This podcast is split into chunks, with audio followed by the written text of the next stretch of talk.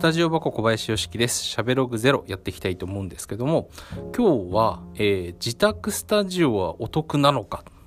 ていうのを、えー、お話していきたいと思います。自宅スタジオが本当にこう、お得なのか、いいのかっていうところを、あのー、結構相談されるんですよ。お客さんにもね。なんで、それをこう今日お話ししていければなと思います。で、実際には、えー、そのお得な人とお得じゃない人っていうのが存在します。まあ、スタジオ代払うよりかは、えー、自分で作ってしまった方が安く済むんじゃないかって思われる方がいると思うんですけど、これはまあ練習頻度にもすごくよるんですね。で、えー、とちょっとその金額的なところとかを今日具体的にお話していきたいと思うんですけども、えー、うちで言うと、まあ大体15畳のスタジオ、B スタジオがね、15畳のスタジオなんですけど、えー、大体ですね、えー、建物として、えー、見ると大体予算的に多分1000万ぐらいかかってると思うんですね。で、スタジオ大体まあ1畳100万円とかって言われる、えー、世界なんですけども、えー、そういう感じなんですよ。どうですかね。結構高いなと思われる方がね、多いんじゃないかな。大体住宅っていうのは、えー、一般的に大体壺50万円とかね、が平均ぐらいだと思うんですけど、えもっと安いあの建物だと坪40万円ぐらいでね、えー、っていう形なんで、普通の部屋を作るよりも、やっぱり、あの、格段にお値段は上がってしまうっていう感じなんですよ。うん。で、まあ、1000万円っていうお話をしたんですけど、まあ、仮に、まあ、うちと比較するとすると、スタジオ代が、まあ、バンド練2時間で6000円なんですね。6000円で、まあ、仮に週に1回、月4回ですね、入ってるバンドさんだとすると、えー、月2万4000円かかるんですね。で、じゃあこれが、えー、そのペースで自宅スタジオを作ってペイするのはどのぐらいかかると思いますかね、皆さん。えー、これでまあ普通に1000万割る、えー、まあ、2万4000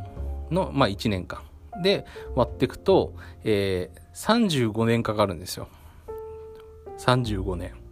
月に1回ですよ。あ、月に1回じゃない。週に1回、月4回入って35年。で、月2回、まあ大体皆さん大体月1回2回ぐらいのバンド連の方が多いと思うんですけど、月2回だとすると、その倍かかるんで、ペイするのに70年かかるんですよ。これどういうね、人が向いてるかというと、えー、毎日のようにね、あの、スタジオを使うような方、もう週の半分以上、えー、使うような方とか、長時間、えー、1週間のうちに長時間入る時間が、え、あるとかね、そういう人、まあでも、すなわち、これどういう方かというと、まあ、プロミュージシャンですよね。だって一般の方はなかなかそんな毎日毎日ね3時間も4時間もねスタジオ入る時間ってないと思うんですよ。うん、じゃないとやっぱりなかなか元は作らなあのね取れないかなと思うんですよね。なのでそのぐらい使うよっていう方であれば作っても OK だと思います。ただ、えー、週に1回とか月4回とかねそのぐらいのペースであのスタジオを使ってる方なんかだとやめといた方がいいかな。ペイ、まあ元は取るのにはすごい時間かかるなっていうのが、えー、あります。で、あ、じゃあこれ、あの、スタジオ箱のオーナーはスタジオ作るなって言ってるんだって思わないでほしいんですよ。これもう一つあの提案があって、えー、例えば今15畳のスタジオっていうお話をしたさせていただいたと思うんですけどね、バンド練用のね。あの、これだとやっぱりペイするのにすごい時間かかります。で、えー、個人練習用のちっちゃいスタジオ2畳とかね、3畳とかのスタジオだったら、元を取るのは、あの、かなり早くなるんで、これは、あの、使うって方はおすすめですね。使、作ったらいいんじゃないかなと思います。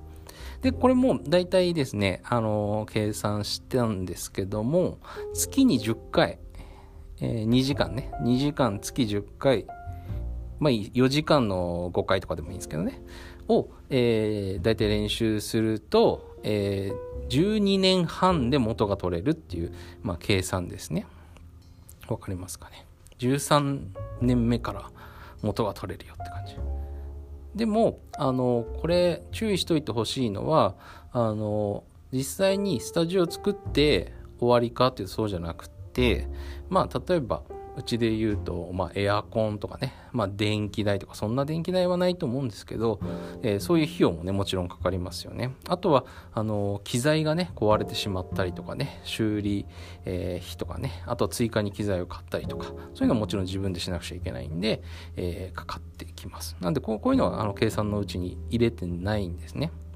なんで、え個人連用のちっちゃいスタジオを作るんだったらえー、おすすめですよっていうお話をしたいです。で、バンド連のね、用のスタジオ、いや、どうしても作りたいんだよねっていう方、まあお金持ちの方だったら、えー、全然いいんですよ。今、そのペイする、ペイしないっていう話をしたんですけど、ペイとか関係ないんだよねって方はもちろん全然よくて、えー、ペイししたいよって方が例えばいてそれでもバンド練習用のスタジオをどうしても作りたいってことであればこれはもうあの例えばうちもそうですけど営業してしまうっていう貸してしまうっていうね他の人にねっていう選択肢を、えー、入れた方がいいと思います。でないとあの本当にペイするのが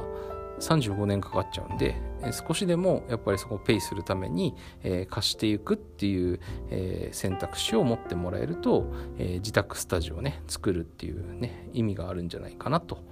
え思います。で、またちょっと戻るんですけど、個人連用のね、スタジオってお話をさせていただいたんですけど、あの、家の中でドラム？ドラムやるってするといくら防音室とは言ってもですね結構うるさいんですよ。ドラムの音ってどのぐらいの音量だと思います？だいたいあの普通にそんなに力を入れずに自然体で叩いて100デシベルぐらい普通にいっちゃうんですよ。100デシベル。で、えー、大体防音室で言うと、まあ、30デシベル防音とか40デシベル防音であるんですけど、まあ、木造だと仮定すると、まあ、40デシベルっていうのはマックスになってくるんですけど、えー、40デシベル防音のタイプだとじゃあ100-40なんで60デシベルなんですね。で実際に家の中に、えー、いる家族とかには60デシベルの音が、えー、聞こえ続けてるってことなんですよ。これどういうことかというと60デシベルは一般的にはあの国道のですね本当にこうなんだろう宇都宮でった新4号線とかねの車の音ぐらいの大きさが家族に聞こえてるって感じ結構うるさくないですか？これあの我慢してくれるとかね納得してくれる家族さんだったらえー、いいんかなって本当にだから家族の理解がすごく必要になってきます。あの音が全然しない防音室っていうのはなかなか作れないしそれをじゃあやろうと思ったら、えー、すごい費用かかっちゃうんですね。なんでそれはちょっと難しいかなと思います。で、えー、ドラムはちょっとやっぱ難しいんですけど、まあ、ボーカルとかギターとかベースとかまあ、ベースもちょっと難しいっちゃ難しいんですよ。あの低音っていうのはどうしてもあのあの防音っていうの難しいんでね。うん。あと管楽器とかね、ピアノとかね。そういうのだったら、あの、いいと思います。うん。そんな感じですね。結構この話ですごい聞かれるんですよ。スタジオ作ろうと思ってるんですけど、とか。で、実際スタジオ作った方もいるんですよ。で、結局使ってないとかね。ってなっちゃう。シアタールームみたいになっちゃったり、子供の遊び場になっちゃったりね。まあ別にいいよって言うんだったらいいんですけど実際にじゃあお家建てるってなってあのまあ1000万とかっつったら結構な広さのあの間取り、まあ、自分の部屋とか子供の部屋とか、ぐらい全然作れちゃう予算になってくると思うんですね。なんであの結構その自宅がいいかどうかっていうのは本当にライフスタイルによってなんですよね。であとは近くにね、スタジオがない方なんかもちろん作らざるを得ない人なんかはいいと思います。あとはその本当に一番は家族の理解。本当にこれにつきますね。で、うちももちろんね、あの、スタジオの2階が住まいなんですよ。皆さんが練習してる、えー、B スタジオの上が、えー、リビングなんですよ、実はね。まあ、知ってる人は知ってるんですけど、えー、で、えー、A スタジオの上が寝室になってるんですよ。で、これはあの別にあの、気を使ってくださいとかっていうお話じゃなくて、えー、っと、本当にあの、まあ、うちも子供もね、いるんですけど、あの、ちっちゃい時からもうずっとそういう環境なんで、全然それでも寝れるし、私も全然気にならないし、ただ、あの、うちの嫁さんは、最初ものすごい気になってたと思います。だし、あの、やっぱり自宅としてはすごいうるさく感じますね、正直。うん。びっくりします。だから、一日中結構大きな工事してるみたいなことあるじゃないですか隣とか外でそういうような感覚に近いかもしれないですねうんだからそれがいいよって方は、うん、別に全然いいかなって感じあとはその練習頻度ですよね本当に月1回とかの人だったらもう絶対スタジオなんか作んない方がいいですねだからさっき言ったようにね週に1回月4回で、えー、計算していくとペイするの35年かかりますから。ね。本当にだからそういうところを考えて本当に必要かどうかっていうのを、えー、もう本当に計算してもらえるといいと思いますしあとはねあの今ヤマハの防音ユニットのね防音室とかもあるんでそれが中古とかでね買えるんでそういうのだったら意外と狙い目かなと思います。それだとまああのダクトの工事とか、まあ、電気の工事とか、まあ、そういうのも結局必要になっちゃうんでそれもじゃあ安くもないんですけど例えばあの普通の部屋？部屋に防音のユニット置くとかだったら例えばそれを例えば音楽やめちゃったりね飽きちゃったりしたとしてもそのユニットを、えー、売ればいいだけなんでそうするとあのお部屋としてねまた使えるようになるんでそういう選択肢も、えー、ありなのかなっていうやっぱずっと続けるかどうか分かんないものに、えー、ずっと住み続ける家にねそれを作っちゃうっていうのはどうなのかなとは思います。だからあのユニットこれもすごく選択肢に入れていただけるといいのかもしれません。はい。今日は、えー、自宅スタジオはお得かっていうお話をさせていただきました、えー、ではまた。